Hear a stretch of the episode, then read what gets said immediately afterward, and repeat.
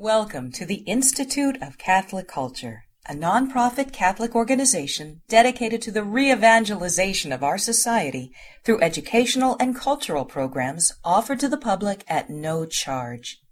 This and other presentations, hundreds of hours of audio, are available for free on our website, www.instituteofcatholicculture.org. There you can listen to or download educational programs related to all aspects of our divine faith, and you can review our schedule of upcoming events. We hope you can join us in person. The handout reference during this presentation is available for download on the audio section of our website. In the name of the Father, and of the Son, and of the Holy Spirit. Amen. Heavenly King, Consoler, Spirit of truth, present in all places and filling all things the treasury of blessings and the giver of life, come and dwell within us. Cleanse us of all sin and save our souls, O good one. In the name of the Father, and of the Son, and of the Holy Spirit. Amen. Our speaker this evening is the Director of Academic Research and President of Pontifical Studies Foundation, which supports the work of the Eucharistic Project. Dr. Kenneth J. Howell taught in higher education for almost 13 years. He was a Presbyterian, I'm sorry, 30 years. he almost got me on that. For almost 30 years. He was a Presbyterian minister for 18 years. During his ministry and teaching, Dr. Howell's own reading on the real presence of Christ in the Eucharist started him on a six year journey that eventually led him to Catholicism. On June 1st, 1996, Dr. Howell was confirmed and received into the Catholic Church at St. Charles Borromeo Parish in Bloomington, Indiana and in 2000 he received the Pro Ecclesia et Pontifice Award from St. John Paul II in recognition of his service to the Church. Please join me in welcoming back Dr. Howell. Welcome, Dr. Howell. Welcome. Thank you so much. It's wonderful to be with you this evening. And Father, I, I, can't tell you how delighted I am when to hear your your sense of humor and your sense of your ability to to uh, marshal so many things together to bring this. I, I'm just absolutely in love with the Institute of Catholic Thought. What you've done, your vision and uh, putting people on staff like Andy were so competent. It's been a wonderful joy for me uh, to be a part of your your uh, apostolate. Thank you. Uh, tonight, what I'd, I'd like to do is to, as of course the announced theme is the Desert Fathers. What I'd like to do tonight is to take some time to introduce you to contextualize a little bit some of the things that we learned from the fathers and uh, see how they apply to our lives uh, today. There's so many ways in which one, one could approach this, and I hope that you'll feel free to ask questions, uh, probe, uh, even disagree, maybe uh, pose puzzles. Uh, all of this is perfectly good because that's that's how we learn. I've often told my students over those 30 years that I was teaching, I, I told my students that uh, I will be a better teacher if you ask better questions. So just ask questions, and then in that process of dialogue, we will we will grow grow together. Uh, again, Father and Andy, thank you so much for asking me uh, to be a part of this. It's a blessing to have you here with us, Doctor. Oh, I feel I feel the same way. Uh, there's also another reason, and that is because even though I am a Latin Rite Catholic, um, I have a very deep appreciation for the Eastern traditions of the Church. Um, I've read Greek for over 40 years and read it every day and translate the fathers from Greek and so forth.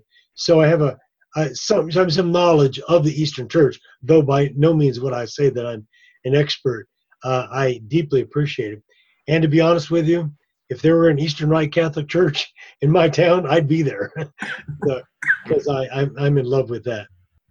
You have then the outline, I presume, that Andy has put together for you. It's called the Desert Fathers of Alexandria. If you have that either in paper form or whatever, and if you want to go, as Father said, if you want to get up and print it, uh, that would certainly you can still hear what we're talking about. But there is one thing I'd like to begin with tonight that is not on that sheet. And I thought about this later because I was trying to ask the question as actually the Desert Fathers themselves asked. They asked, who was the first individual? Who was the first man who went out into the desert? And there was debate about whether it was Anthony or Paul of Thebes and so forth. And I think the answer is pretty clear it wasn't Anthony. Now, Anthony's one of the most famous, but there was somebody before him. But actually, whoever the first desert father was, there was somebody centuries before him. And that's what I'd like you to turn with me in your Bible to Matthew chapter 4, verses 1 through 11. And let's look at the original desert father, who is our Lord Jesus Christ himself. In the Latin Rite Church, anyway, yesterday, uh, on I mean on Sunday, we had the gospel reading was from the Gospel of Mark, and it was the story about Jesus going into the desert to be tempted. However, in Mark's gospel, that's the shortest version of the story. The story occurs in all three synoptic gospels. And in Matthew's and Luke's account, there's a longer version, but they're slightly different from one another. Now, that shouldn't bother us at all because the beauty of Scripture is that it's like different angles looking at the same reality. And it and the different angles reveal something rich and wonderful about the event. Tonight I've chosen Matthew chapter 4 because I want us to understand uh, something about the temptation as Matthew relates it. So I'm going to begin reading now in Matthew chapter 4, verse 1. Then Jesus was led up by the Spirit into the wilderness to be tempted by the devil. And after he had fasted 40 days and 40 nights, he then became hungry. And the tempter came to him and said, If you are the Son of God, command that these stones become bread.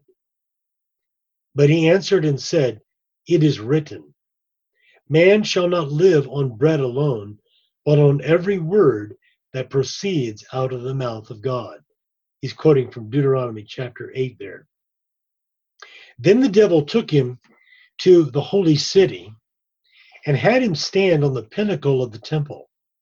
And he said to him, If you are the Son of God, throw yourself down, for it is written, He will give his angels charge concerning you, and on their hands they will bear you up, lest you strike your foot against a stone. But Jesus said to him, On the other hand, it is written, You shall not put the Lord your God to the test. Again, the devil took him to a very high mountain and showed him all the kingdoms of the world and their glory.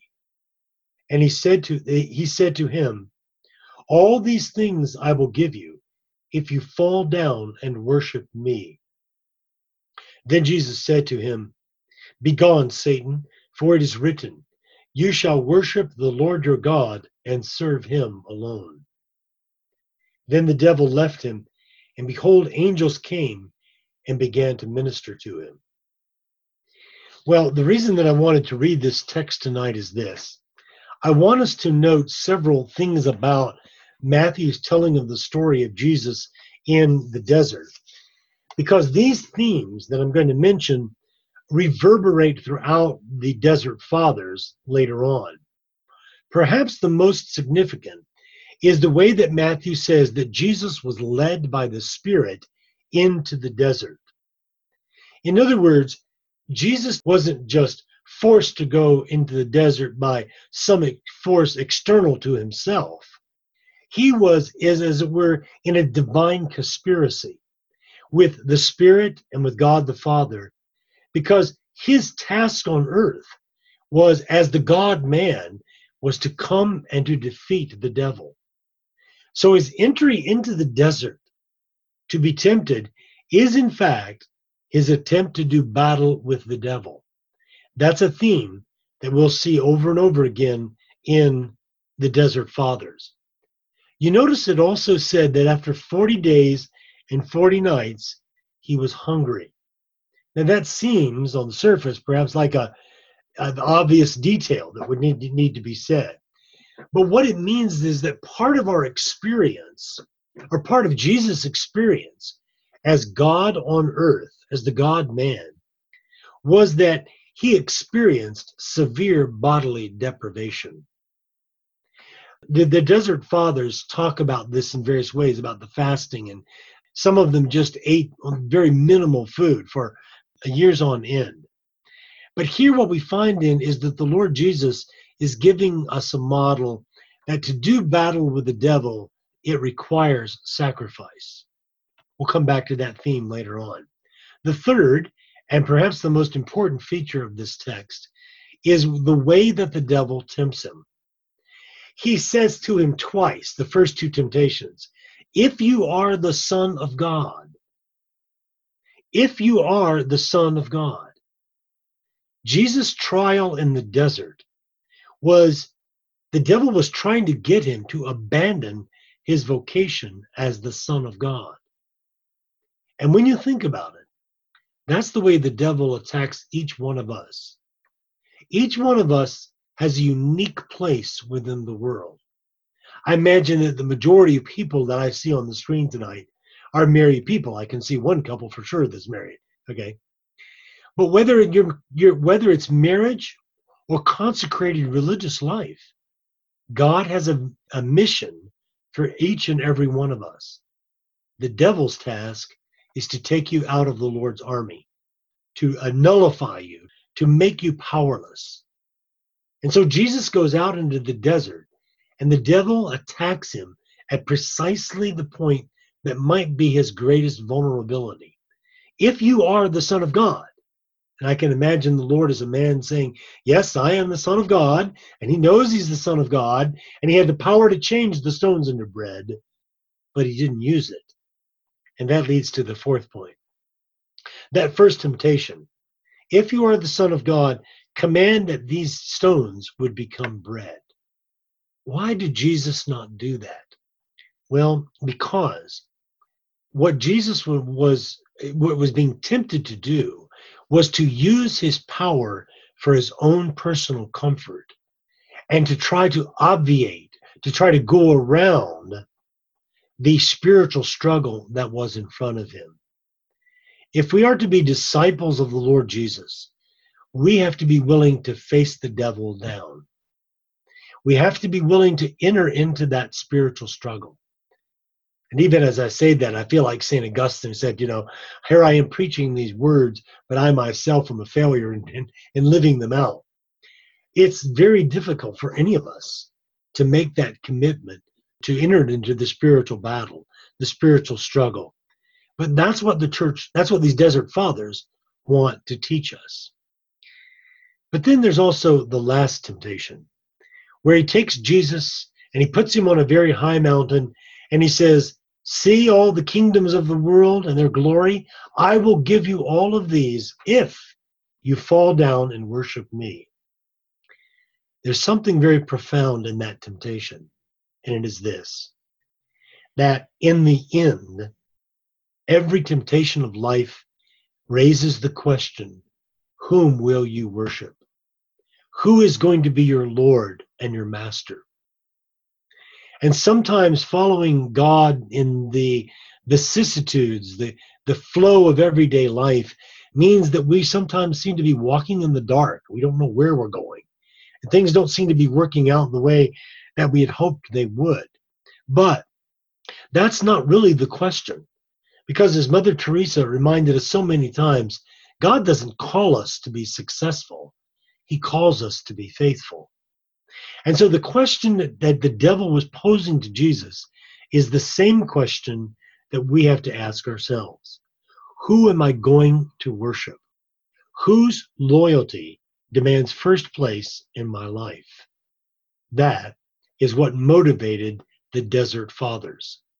They had made a decision to go out into the desert and to do battle with the devil.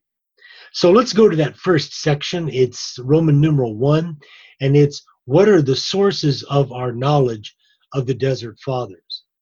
Now, I'm sure that some of you that are listening to me tonight have already read the Desert Fathers, or at least some of them. You know some of the stories, and I'm sure that you have benefited from them. But because I don't know the backgrounds of the people that I'm talking to tonight, I'm going to need to kind of start at the beginning. What I'd like first to do is to show you some of these the titles of these books or these pamphlets that have been written, usually in about the fourth century, about the Desert Fathers. These stories were about the Desert Fathers, and they're almost all these short stories about one monk going to another monk and talking about something or a problem or and the older monk maybe encouraging the younger monk stay in your cell stay faithful to your vocation in all of these there are, there are some common themes which we'll get to. But the first and most famous of all the writings is undoubtedly that written by uh, the great athanasius of alexandria. Saint athanasius wrote the life of anthony of egypt. While athanasius was the bishop in alexandria there in egypt we find that there is uh, we find that uh, he befriended Anthony of Egypt, and Anthony had lived out in the desert for I think it was something like 80 years, something that I can. But in the story, what you find is that in the early sections of this document, Athanasius is describing the spiritual struggles that Anthony was going through. And as he goes through the struggles, finally he comes to a place of rest. And Anthony asked the Lord the question, Lord, where were you in my struggles? Here I was battling the devil on the right and on the left. Where were you? And the Lord answers him and says, I was here, but I waited to see, to see your struggle. And since you have endured and have overcome, I will be a great source of strength for you, and your name will be known to many people. So Anthony undergoes this struggle as an example to us for what God is asking us to do. But just as Anthony, in the midst of his struggle, probably felt abandoned by God, that temptation has come to the great saints of the past over and over and over again. That dark night of the soul, as it were. I'm using that word rather loosely, not in the, in the limited technical sense that John of the Cross uses it, but let's think, for example, for a moment of, of that beautiful creature, beautiful woman, Saint Therese of Lisieux. Here she was at 24 years old, dying of tuberculosis, and she was in absolute agony. And at times, she tells us that she was tempted even to deny the existence of God. Because how could she reconcile God, God's tenderness and mercy and love, with what she was experiencing in her daily life, in that pain. And yet God was there with her. He was purifying her soul through this suffering, and He was preparing her to be a great intercessor in heaven. As she later said, I will spend my eternity doing good on earth. Well, that spirit is begins with the desert fathers that comes all the way through the history of the church. And so Anthony after this struggle is even more committed to doing battle with the devil. And he quotes from the psalmist that says, Let God arise and his enemies be scattered. Now, I know that I'm speaking to faithful Christians tonight. And I know that in the light of that, that most of us probably in the world in which we're living feel some sense of uh, tension or disappointment or frustration about the world. We'd like to see the world be more attached to Christ, more involved in his church. We would like to see even our own family members more deeply in love with God. Well, then what we need to do is what Anthony did. We need to quote the psalmist let God arise and his enemies be scattered. But who are our enemies? The greatest enemy of all is the one we must do battle with, the devil himself. In the second writing that's listed there, The Life of Paul of Thebes by St. Jerome, and by the way, I was a little precipitous, it isn't actually found in his writing De Viris Illustribus. Uh, he wrote this thing about great, great, great people, and that's what about illustrious men. Uh, but actually, I discovered later on that this writing about Paul of Thebes is not in that collection. But in any case, there is this book that, that Jerome wrote. And part of this is an answer to the question who was the first desert father? Now, Paul is reputed to have lived during the mid second century. This is during the 250s. This is during the reigns of the Emperor Decius, who was the first emperor to uh, institute a, an empire wide persecution of Christians. But then, under Valerius, who was toward the late 250s, the great saints, Saints Cyprian of Carthage and Cornelius, the Pope, the Bishop of Rome, they were martyred in about 258. It was during this time that Paul was out in the Egyptian desert. Paul was apparently a learned man, so uh, Jerome tells us. He was fluent not only in Latin, but in Greek, and probably as well a, a native Egyptian language that he had. And he had inherited great wealth. By the way, Anthony was a wealthy man too, but he gave all of his wealth away to the poor, and then he went out into the desert. And Paul apparently did the same thing.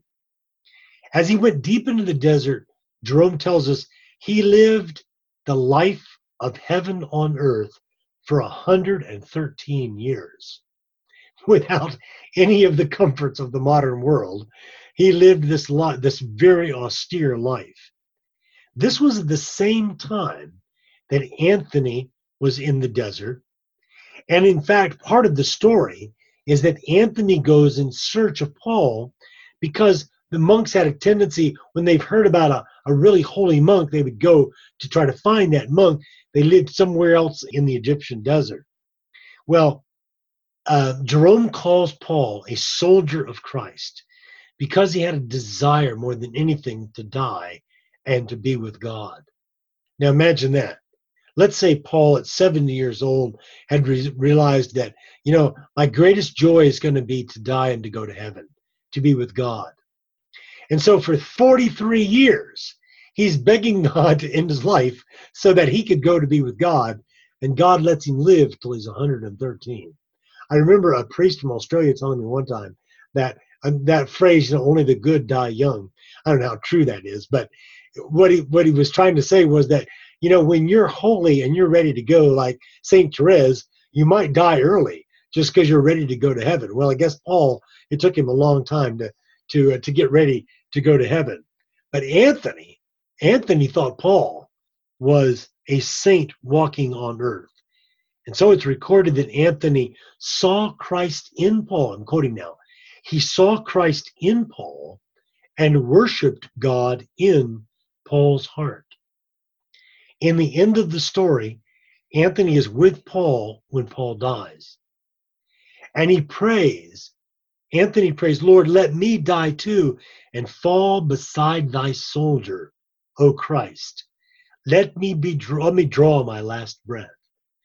In other words, here he saw a man who at the end of his life exuded holiness. And Anthony wanted that. And Jerome tells the story in such a way, pulling on the story of Elijah and Elisha. Remember when Elisha uh, picked up the, the, the, the tunic from Elijah, right, after he went up into heaven? Well, he says that Anthony picked up the tunic and he wore it on Easter and on Pentecost when he went into town to church. So this is a wonderful story about about Paul and about these two men that together were searching for holiness. The third text that's listed on your outline there is the history of the monks of Egypt. I've, re- I've looked at the original Greek text online, but I have not been able to tell who actually wrote this. But, but we do know that we have a Latin translation from Rufinus of Aquileia, who was around the same time as, as Jerome. In fact, he was a, a friend of St. Jerome's in the fourth century. Now, this, this history of the monks of Egypt consists of a lot of short stories of various presbyters. And let me explain that term for just a moment. That's the common term that they use in Greek. The, the priests in the early centuries of the church were called presbyters. But the word was also used in a non technical sense because presbyteros in Greek means an older man. Like, you know, you look at my my face and say, oh, he's a presbyteros. You know, he's he's definitely an old guy, right? Now, the uh, men who went out into the desert, they too were called presbyters or simply elders. They lived in the deserts of Egypt, and the stories that you read about them in the history of the monks of Egypt. Some of them are a little bit difficult to discern exactly why the author told us this story, because they seem to end and you don't quite get the point of it. And that, by the way, reminds me I've been reading ancient documents since I was probably 18 years old. It, certainly the New Testament and then other church fathers and so forth. And I don't want to make a sweeping generalization, but I think that many modern people cannot read these documents and really understand them. They need this kind of verbal introduction to them to get a sense of what they're about so that when they do start reading them, they're able to, to glean something useful. But one of the longer stories in the history of the monks of Egypt is about a monk named Paphnutius. In the story, Paphnutius asks God, God, show me what saint I am most like. And I think he was asking probably for a vision, you know, show me the saints in heaven. Show me what kind of saint I'm like. And then God says, okay, get up. I want you to go talk to this singer, this man in the town who's a singer. So he, even as strange as this is to Paphnutius, he figures, well, it's come from God, so God must do what he's doing. So he goes to search out this man who's a singer. Now you got to remember, singer in the ancient world is not just a man with a nice voice. He was a man. He was like what we might associate in our minds with the Hollywood crowd, right? I mean, these were people that were living very immoral lives. So he's very struck by the fact that God is asking him to go talk to this man who's probably involved in some very immoral entertainment. In any case, he goes and talks to the man. And the man says to him, I'm a sinner. I'm not holy at all. In fact, I used to be a thief. And so, I mean, Paphnutius kind of implies, well, you must have done something good. Tell me what you did that was good. He said, well, when I was a thief, I was in this band of, of thieves, and we'd come across a consecrated virgin. And all of my fellow thieves were all in favor of, as it puts it very delicately, deflowering her, right? And he says, I stepped in and I took her away and I took her back to her home so that she wouldn't be she wouldn't be defiled. And then Paphnutius thinks, ah, this man, he truly is. He's living in the city. I'm living in the desert. But this man is truly a good man. Well, then Paphnutius asks God again, God, show me what saint I'm most like. So he leaves. So he says, go in back into the village and meet the the chief sort of of the village, like the mayor, the man who was the head of the village. And so, in obedience to God, he does. And he goes by and he asks the man, well, you know, what have you done? And he tells him this, he tells him that, various things. And then Paphnutius learns something very valuable that I'm going to come back to at the end of our time tonight. I'll read from the story, but I'll wait till the very end tonight. Here's what he learns is that in every state of life, there are those who please God. You don't have to go into the desert. The men who went into the desert, and by the way, it wasn't just men, the men and women who went into the desert were searching intensely for God. But whatever state of life we are in, we can and should seek holiness. As I say, we'll talk about more on that later. The next document that's listed in your outline there is I've already referred to St. Jerome. By the way, St. Jerome lived in the second half of the fourth century, so he lived maybe 75 or, yeah, about 75 years after Anthony was living. Uh, he was a, a younger contemporary of St. Athanasius. Except Jerome, he was kind of unique because he didn't live just in the West, he didn't live just in the East. He traveled all around. Finally, he ended up where I'm sure you know, he lived where our Lord was born. He lived in Bethlehem. And there he began to translate the scriptures from Hebrew and from Greek into Latin. That became the Vulgate translation. And he's left us some beautiful uh, writings. By the way, um, Jerome, not just apart from his Christian beliefs, apart from his holiness, he was a man like St. Augustine who is a model for us in several respects. I think Jerome might have matched someone as great as the great Cicero or Seneca as Latin writers. When I read his Latin, I say, wow, this man was a tremendous writer, tremendous stylist. He was very educated, he was very intelligent. He taught himself Hebrew. And when, in a time when it was very difficult to do that, he learned to speak Greek fluently. And he could he had all of this learning. And yet his greatest desire was for God. Jerome also is interesting too in two respects. One of the reasons he was so dedicated to learning Hebrew was because it helped him with his problem of lust. Because he would have these sexual thoughts over and over and over again. And as long as he concentrated on his Hebrew vowels and his Hebrew consonants, you know, he would deflect all of those sensuous thoughts that he had. But the other problem that, that Jerome had, which should give some of us, maybe us men especially, some sense of comfort, is that he really struggled with the sin of anger.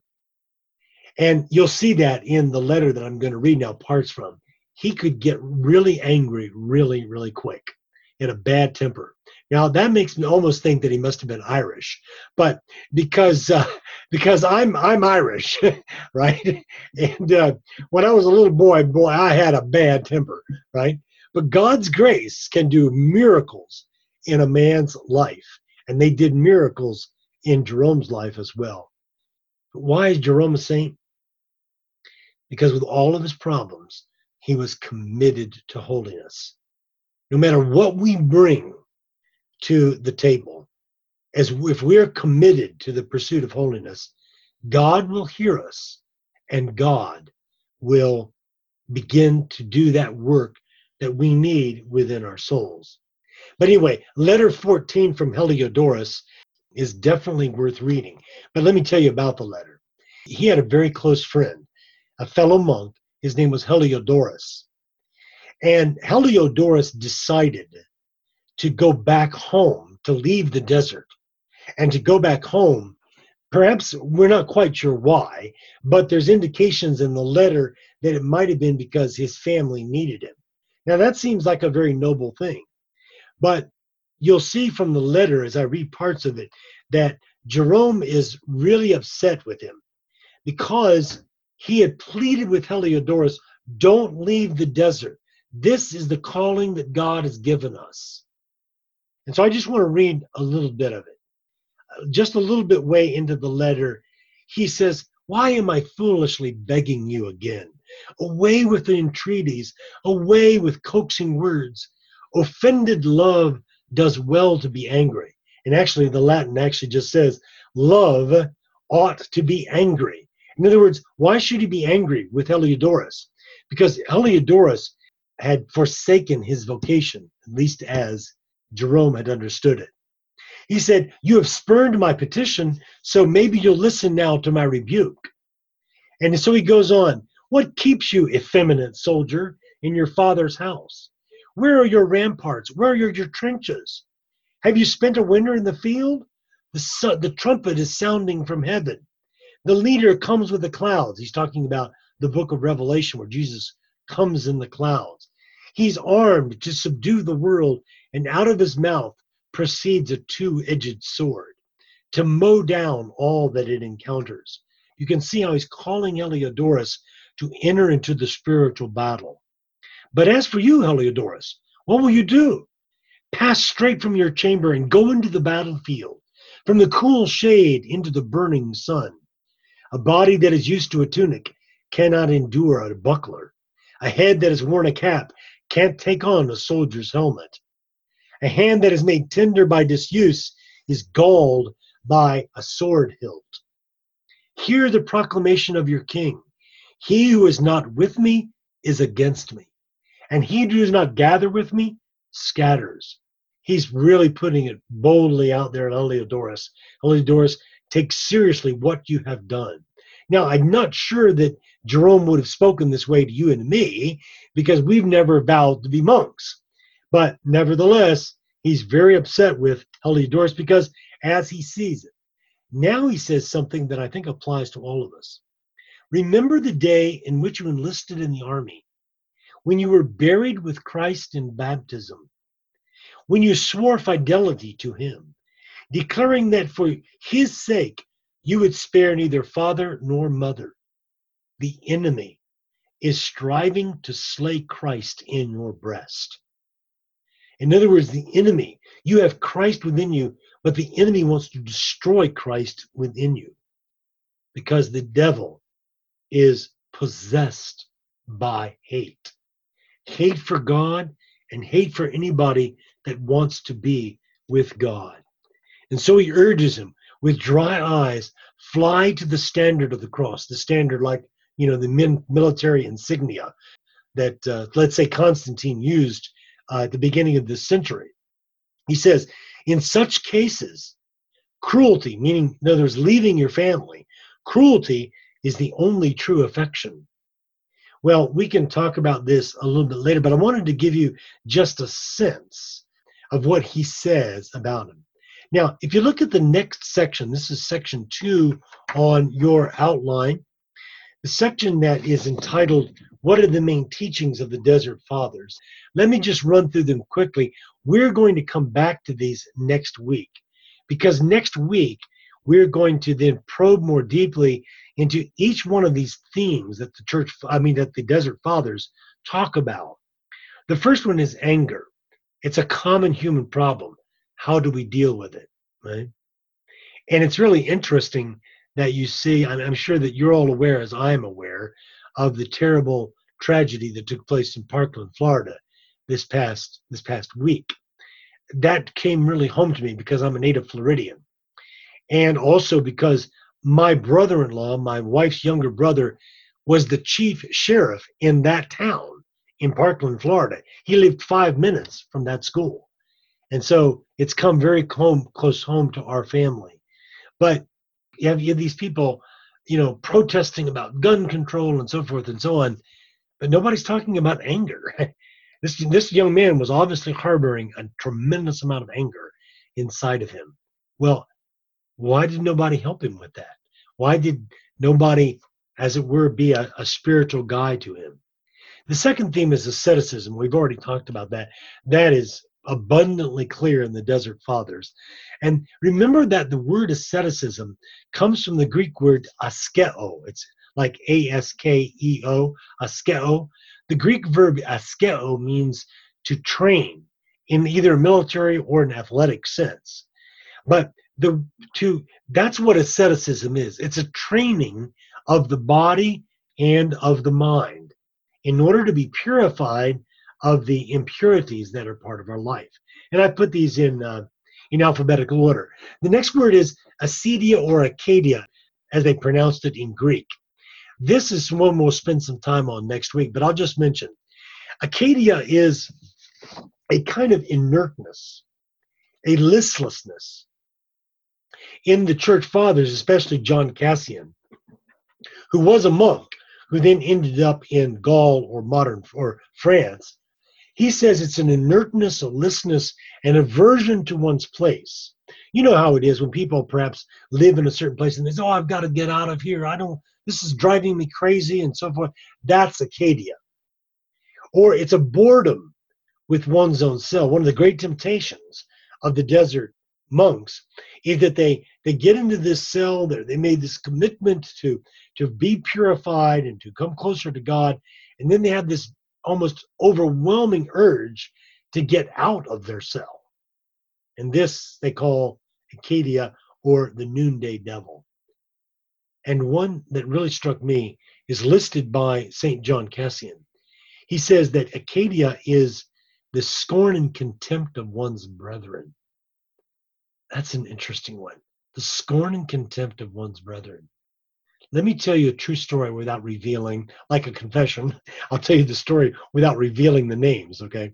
You don't know these people, but this story was just really struck me. Yesterday, I was online, I was in emailing with a friend of mine who lives um, in the East Coast. And he was telling me about a professor at his school who is a theologian. And this theologian grew up Catholic.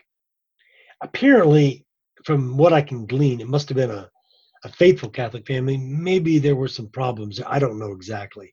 But one thing I do know this man, as my friend describes him, was incredibly uncharitable, not only toward people that he that he didn't know, but even toward his own students.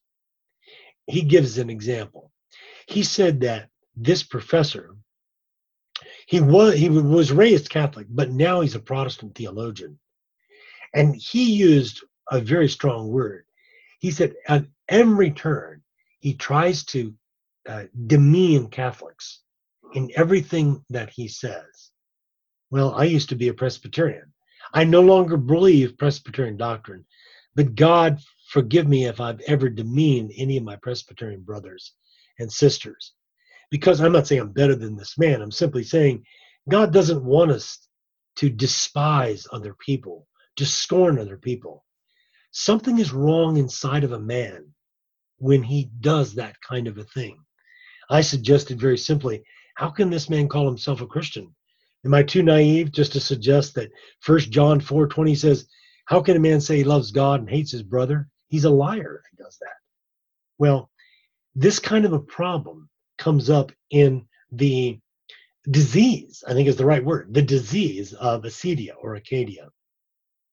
Next one. Some of the stories of the of the desert fathers emphasize compassion over strictness. If you've never read the letter if you've never read the story, it, by the way, is in, where's my book? Uh, here it is. This is, had this book by uh, Helen Waddell uh, has, it's called The Desert Fathers, translated and introduced by Helen Waddell. This book has most of the stories that, that I'm telling you tonight in there. Not all of them, but, but most of them. In this, there is the story of Saint Mary the harlot. She's also called Saint Mary of Egypt. Now, how could a harlot be a saint, right? Well, it's a beautiful story of this man, this monk named Abraham. His brother dies and leaves a seven year old daughter. And they bring him, they bring the daughter to her uncle, Abraham, who's out in the desert. And he makes a cell right next to his with a little bit of an opening where he can give her food every day she grows into, you know, a young woman. And one day while Abraham is away, somebody comes and deflowers her. Somebody rapes her. Somebody, you know, abuses her. And she is we don't we're not really told what she was thinking, but she decides to leave. Maybe she's so ashamed of what happened that she just leaves and she goes off into the city and she becomes a prostitute. And so in the story, Abraham, her uncle, dresses up. And so he doesn't look like a monk. He looks like an ordinary man, but he kind of half covers his face and he goes into the brothel to get his his niece. And he even does it so that she, he's going to become her customer, right? And when they're alone, he says to her, "My daughter, Mary, do you not, not recognize me? Do you not see who I am?" And finally, she realizes, This is my Uncle Abraham. And he says, Daughter, don't weep. Just come home. Leave this life that you're living. And in the story, it's so beautifully put. It says, There is nothing strange about falling into the pit, but what is really bad is to stay in the pit. She then, after he leaves, decides, I am going to go back home to my Uncle Abraham. And she leaves her life. That's why she's a saint. It's because she left the life that she fell into. Well, what is all this to say? And I can see that my time is really going, so let me go very quickly. Let me go now to the section under A. It's, at least in my sheet, is at the bottom. How do we fight the devil? well, it's very simple by becoming holy. We become holy, and that destroys the kingdom of darkness. Let me just mention this one point. I was talking about what happened in Florida, and I know that we've all probably been grieving over that.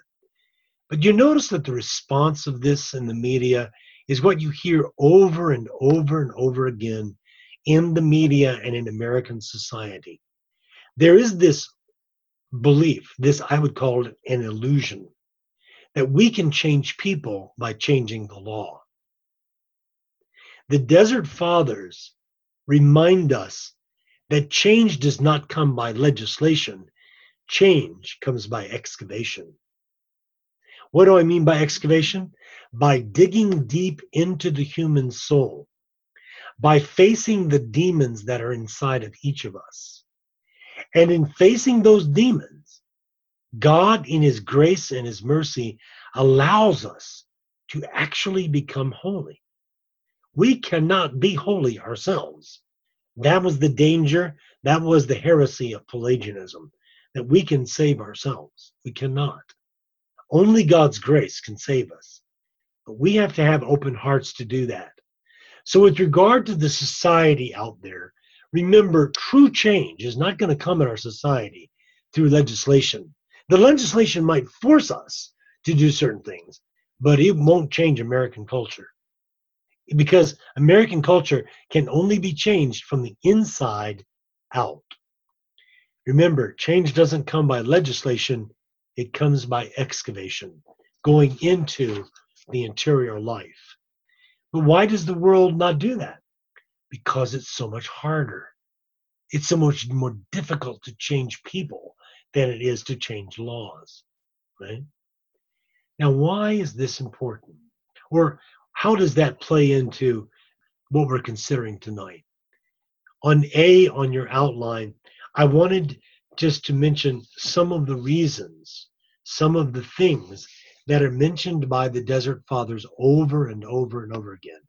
The first one is silence.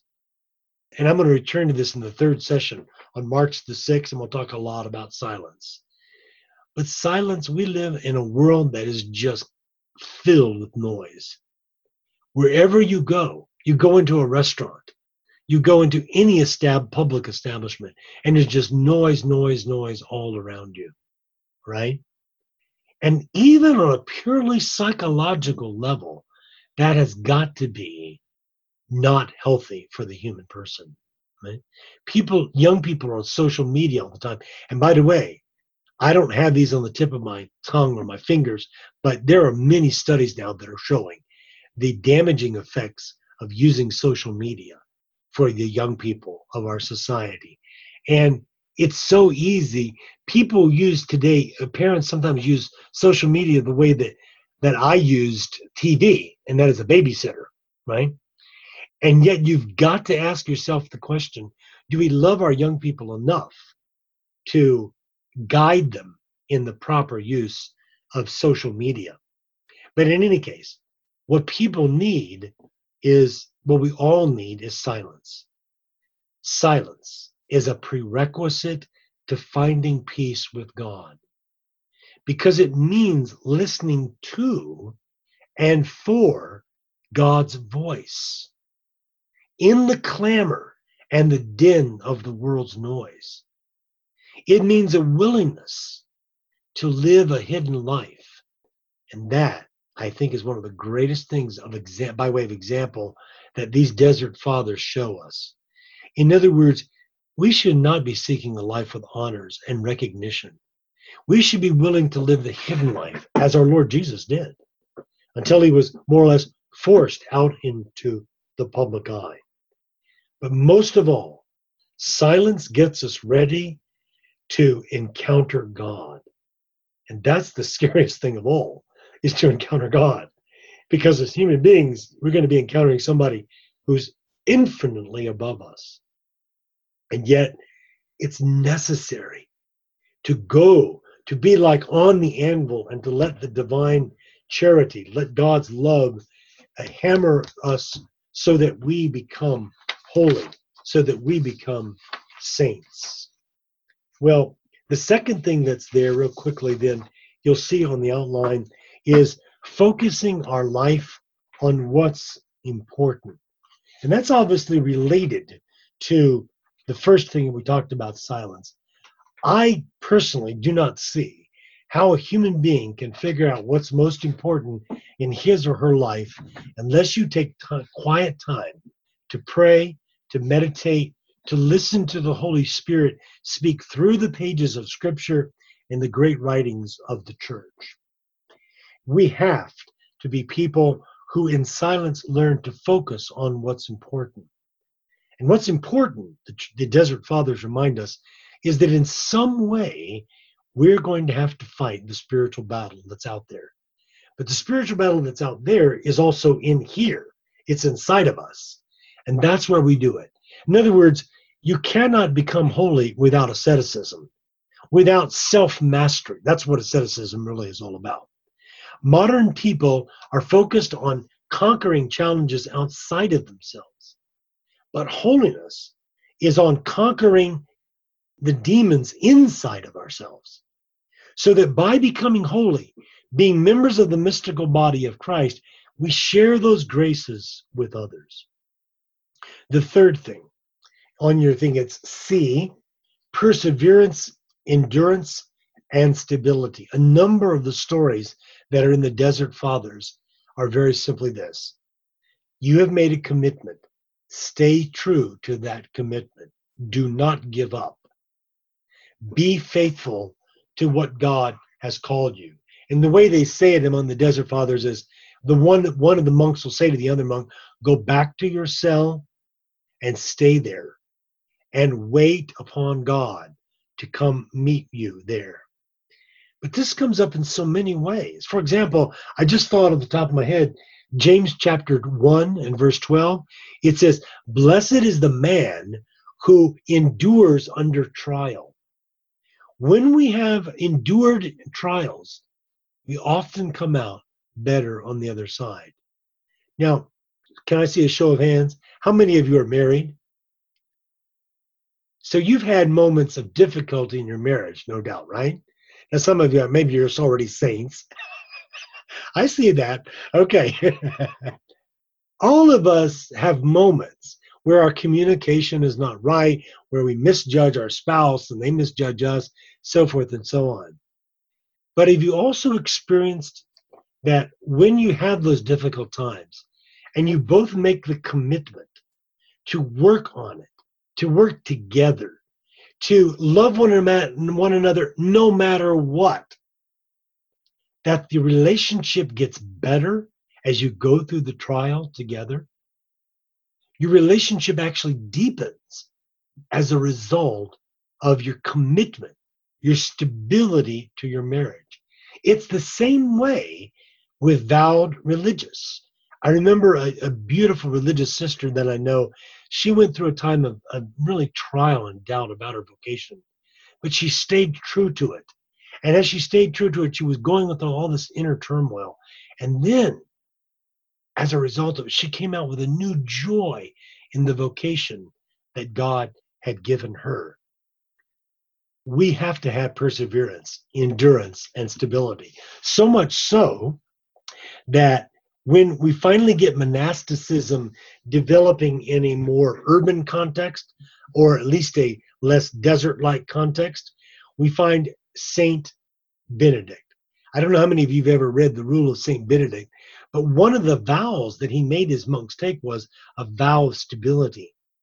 Because what would happen was you'd have these spiritually minded men who wanted to be monks, but they wanted to find the perfect monastery.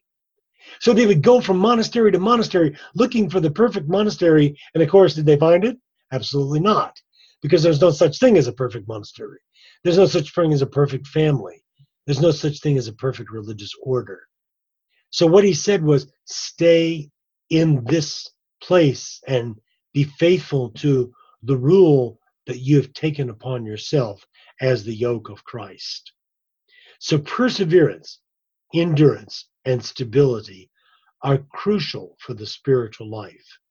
Now, I ask for a show of hands how many are married, how many of you are, hold up the number of fingers of the children that you have. How many children do you have? Two, three, three, five? okay, good. Uh, by the way, uh, he did, oh, you have six, Father. God bless you. My daughter and her son and son in law, they're expecting their sixth now. Okay, so very thin. And my other, my son and his wife are expecting their third. So they keep multiplying. uh, but they're both they're faithful Catholics, and so they're being faithful to the church's uh, church's desires in that regard. The reason I say that is this. Now, some of you may not be old enough. Have you raised teenagers? Then you know that one of the most important things as teenagers begin to be more independent, like driving on their own and doing things on their own and going places where you might not always know exactly where they are and so forth, you know that you always have to be in the background? You have to be the stable force in their lives. While they're out there exploring things in the world, they always need to know I can always go back to mom and to dad, or in some cases to grandma and grandpa. Because these are the people that are the stable force in their lives. That is one very practical reason why it's important for us to be stable in our spiritual disciplines of our life. Very quickly, finally, then, the third thing what promise do the desert fathers hold for us today? Well, this is like they had in the Renaissance. The Renaissance, they had this saying that they used to go around saying, ad fontes, ad fontes, back to the sources. I'm so thankful that Father and Andy and others had this vision to, to do a course like this because the church fathers represent the sources of our faith. With scripture and the church fathers together, we have the foundation to rebuild a Christian culture. So the things that are listed here, you can read them on your own. I don't have to read all of them. But I do want to mention just one that I mentioned. Remember, I, I talked about the Paphnutius and the history of the monks of Egypt? Under that theme that's number two there, under Roman numeral three, where I say reclaiming our baptism, in the Western Rite anyway, when a person is baptized, do you remember what the question that's asked them Do you renounce Satan and all of his empty promises?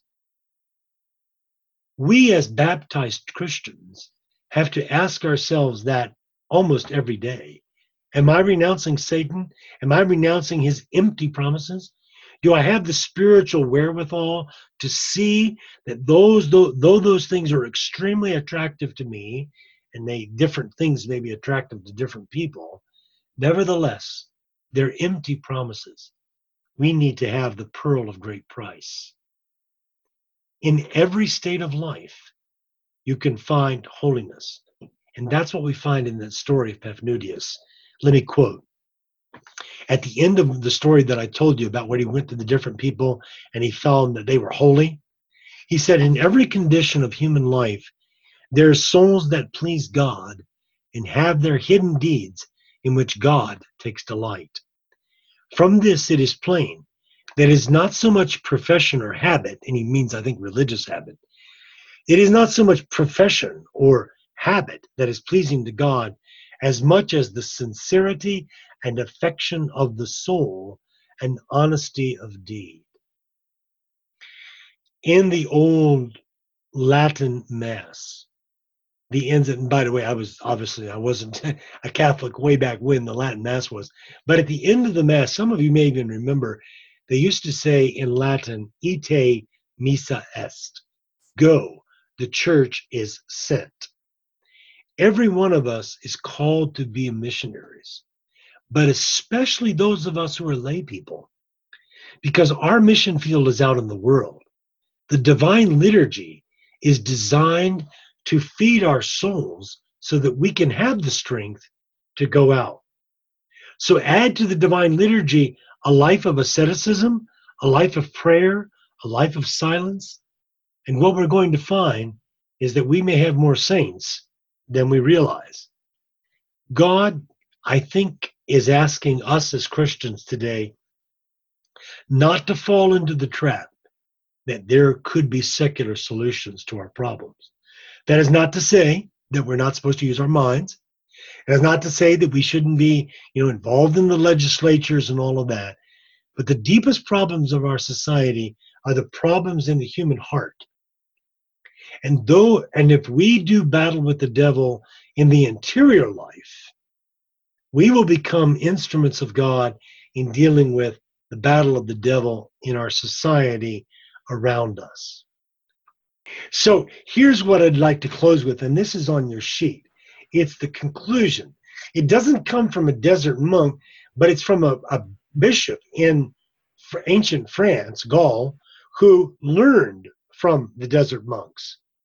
And it was this If we lead a careless life, involving ourselves in too many occupations, refusing to observe chastity, not applying ourselves to fasting and vigils and prayers, neither reading sacred scripture ourselves, nor willingly listening to others read it. The very remedies, that is, the sacraments and the spiritual disciplines, the very remedies that God gives us are changed into wounds for us. So, may I suggest that as we take our Lenten journey together for the next three weeks, that we pray for one another and we make a commitment to, to living a more rigorous um, interior life. It doesn't mean necessarily that we live in the well, what people would today would consider the extreme forms of the desert fathers, but it means that we're willing to do battle with the devil, and that the way that we do that is by the silence, by listening, by praying, by seeking to be God's instruments, by being changed from the inside out. Thank you, Doctor. Thank you very much. An excellent, really an excellent presentation and, and, and uh, very challenging also with uh, so many insights. You know, you were talking about commitment and uh, St. Benedict, and um, it just strikes me that it's just there's so many things about the, the monks and especially the desert fathers that just flies in the face of modern society it does we'll, we'll take our first question from tom there go ahead tom Hey, uh, thanks a lot, Father. So, Dr. Howell, you alluded uh, to Paul and a, and, and, a couple of other monks, um, using your terms, making trips to town for Mass. Mm-hmm. How, how often did we see the fathers you know, did they spend their time in the desert exclusively, or did they make these these trips to town, as you said, you know, for mass and you know to go for other mm-hmm. errands and things like that? Well, I think it was very individual. No, there was nothing, as far as I can tell, there was nothing regulated or structured about this at all. These men, like Anthony, he was he was had inherited a considerable amount of wealth for his day. Uh, Paul did as well. They just gave it away, and they went out and lived in the desert the, the key was not so much how much did they come into the village or the town, but was what was their purpose for being there. So the rebuke that sometimes the monks give to one another is that they're in town for no good reason, right? It's not necessarily that they're up to evil, but it's just that they're they shouldn't be just you know walking around the town or something doing nothing. They should go there for a specific purpose, whether it was go to mass or whatever it was we don't actually know, at least I don't know, how many of these men were actual priests. I don't think many of them were. Um, in fact, in the Benedictine monasteries, we know later that in the Middle Ages, they usually would only have one priest. You know, they might have 70 monks there, and they were all uh, laymen, lay monks kind of thing. They were they were consecrated, but they weren't they weren't priests. So I don't think most of these men were priests, so they couldn't celebrate the Eucharist on their own. We know that by the fourth century, there was daily mass. Uh, letter 93, I think it is, of St. Basil, he talks about communion on certain days of the week. And we know from other writers the same way. Now, in the third century, in the late third and maybe early fourth, we don't know exactly you know, how often different parts of the church were, were celebrating Mass every day, whether they were doing it every day or whether they were doing it uh, every week. Well, obviously, they were doing it every week. Uh, but we just, I guess basically the answer is no, we don't know. Uh, and it's because these are stories told to us without any kind of a systematic uh, introduction, the way you would a modern person would write a book. They're just they're just stories told to us about these monks. Can I jump in for a second just to clarify one point? You had mentioned about Mary the harlot, uh, who is a different Mary than Mary of Egypt. And uh, oh, somebody, am I right, Doctor? I, you might be. Yes. Yeah, I think it's a different a different person. So Pat Smith had made that post But I do get into this question, Tom, uh, in my talk on Mary of Egypt, which is under our Apostolic Fathers series. I know Dr. Ken, she wasn't an apostolic father, but I was playing a little loose with my series. So, uh, anyways, but we do have a talk on Mary of Egypt, who goes out in the desert for 40 uh, years, and uh, so we talk. We get into that subject a little bit there, Tom. If you wanted to look that up further, there's a good question coming in from Daniel. Uh, I think it's a it's a helpful question. He says, "I understand that prayer is necessary to prepare for working with God, but to spend a lifetime in the desert, isn't that simply running from responsibility?" Hmm. Yeah, it, it it seems that way to to us as modern people, and you know I confess that I've done the same thing. But people would say the same thing about religious life. You know, it's running away from the responsibilities of marriage and raising kids and all of that. I think it has to do with the individual choice uh, that an individual makes to live a certain kind of life. Now, even within lay people, um, there's some people in my in my parish here in, in Illinois uh, that are retired and they're basically living like the desert monks lived. I mean, they live a life of prayer, you know, ad infinitum. And you know, you go in there in the, in the Eucharistic chapel, and they're always in there, and they they spend their whole life devoted to prayer. Which, to be honest with you, is when I retire, retire, whatever that means exactly. I'm retired already twice, and I'm going to go on another time. But then after my third or fourth time of retiring, that's what I want to do is is just spend my life spend my life praying. Is everybody called to that? No obviously. And we'll talk about that in the third session. How do we find these wonderful practices within the context of the family the context of our vocation uh, within the world there have been times in the history of the church when it sure looked like people were getting like for example people would would uh, leave their families and go into a monastery in the Middle Ages. And that was in the West that they did that. Were they running away from their responsibilities? Well, I guess we'll have to leave that judgment to God. I think part of the reason that we have the Desert Fathers is two beliefs that they had, which we don't have commonly anymore. One is that they had a little bit more, what's the word I'm looking for? they weren't, as they used to say in the 1980s, wusses. They weren't spiritually delicate people. They were willing to do the battle that was necessary, right? And probably within every man, there's a little bit of, you know, desire to do that as well. There's a second thing. They saw the desert as the place where they would, where the devil really dwelt. And this was commonly believed in the ancient world. And so they that's why they went out into the desert because they were going to do battle with him.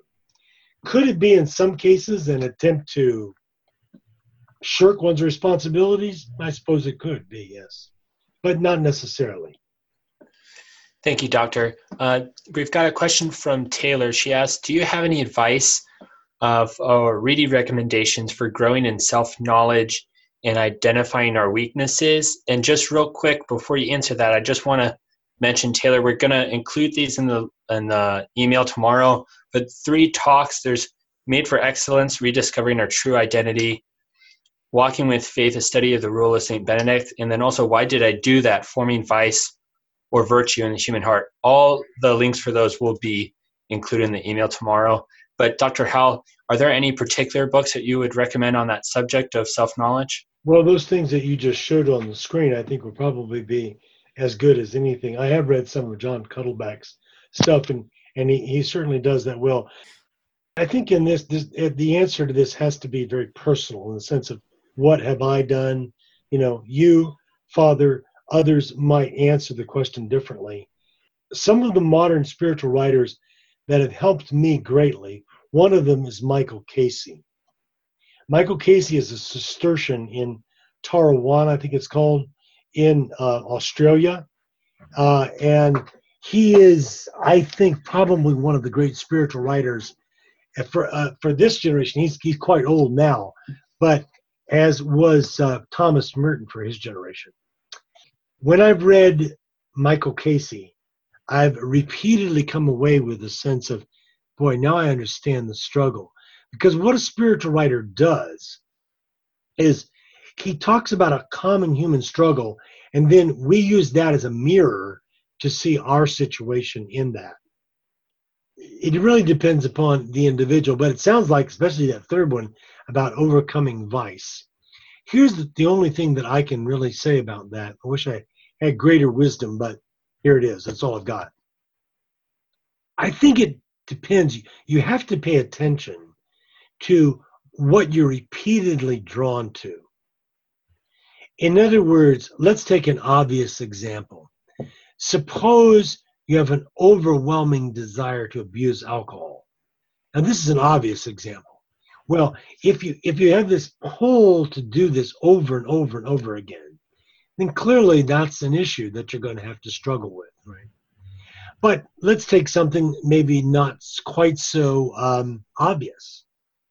Uh, that is the sycophant. A sycophant is a person who constantly desires, I mean, longs for other people's approval, right? They always want people to affirm them.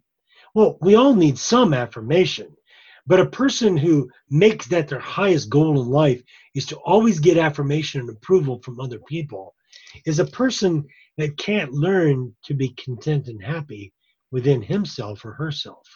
So that's not as obvious as say something like, you know, alcohol problem. But if we're constantly looking for other people's approval, that's not going to make us bold or what's the word courageous enough sometimes to do what is unpopular and still needs to be done. Thank you, Doctor. They, uh, let's pull Jane's uh, off of mute there, and and because uh, she's got a question. Go ahead. Jane. It's probably more of a comment, but I'm wondering if, as the Desert Fathers, they go into the desert, they're carrying on carrying on Christ's battle against evil, but uh, for us too, and at the same time drawing down graces for others, for themselves, but for others. Right. Oh yes, absolutely. Now, that the understanding of the mystical body, I don't see that very much in their writings. We need to see what we read in them. We need to put it in the context of Scripture Yeah. and other, like Paul's doctrine of the mystical body, especially in the letter to the Ephesians, and in other places. And you'll find this is true about theology and spirituality in general one of the ways in which heresy arises is by taking some truth and pushing it out, taking it out of the context of the whole of the faith. And by the way, that's why the liturgy is so important. The liturgy of the church helps us to keep things in balance. I was reminded of this again when I was in McLean uh, a few weeks ago, had the privilege of speaking there. And in the morning, before I spoke in the evening, I had the opportunity to go to uh, the Divine Liturgy at the Melkite Greek Catholic Church there. I think it's Holy Transfiguration. That's okay? And it's it was wonderful. It was beautiful because I don't get to go to an Eastern liturgy very much. And but what it reminded me was this holistic understanding of the church and of heaven and so forth. And I think it really comes out in the Eastern liturgy quite well. So my point, I guess, to, to, to summarize it is this, that yes, whatever we do for ourselves, in the end, we're also doing it for others because we're part of that mystical body. And that was certainly true of the, both by way of example and by way of mystical communion. Thank you. Thank you, Doctor. Uh, just two things in conclusion. Um, one is regarding that question of of of the uh, people that are seeking affirmation constantly, constantly.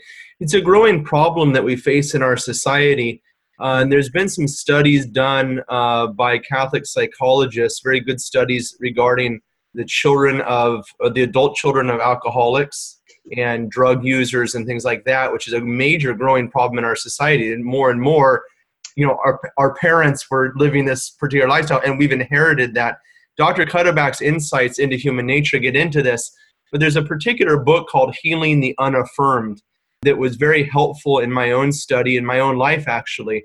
And we'll put a link to that book. And I know it sounds like a little bit of a strange title, Healing the Unaffirmed, but there's a real uh, issue uh, de- that develops in people that may go back to their early childhood. And, and when we're ministering to others, we need to be aware of this to see the person, the whole person that, that is that is standing before us. And that whole person includes their own raising, where there, there may be real problems that have taken place. And if we can get into that and know where they've come from, we'll have a better chance of, of helping them.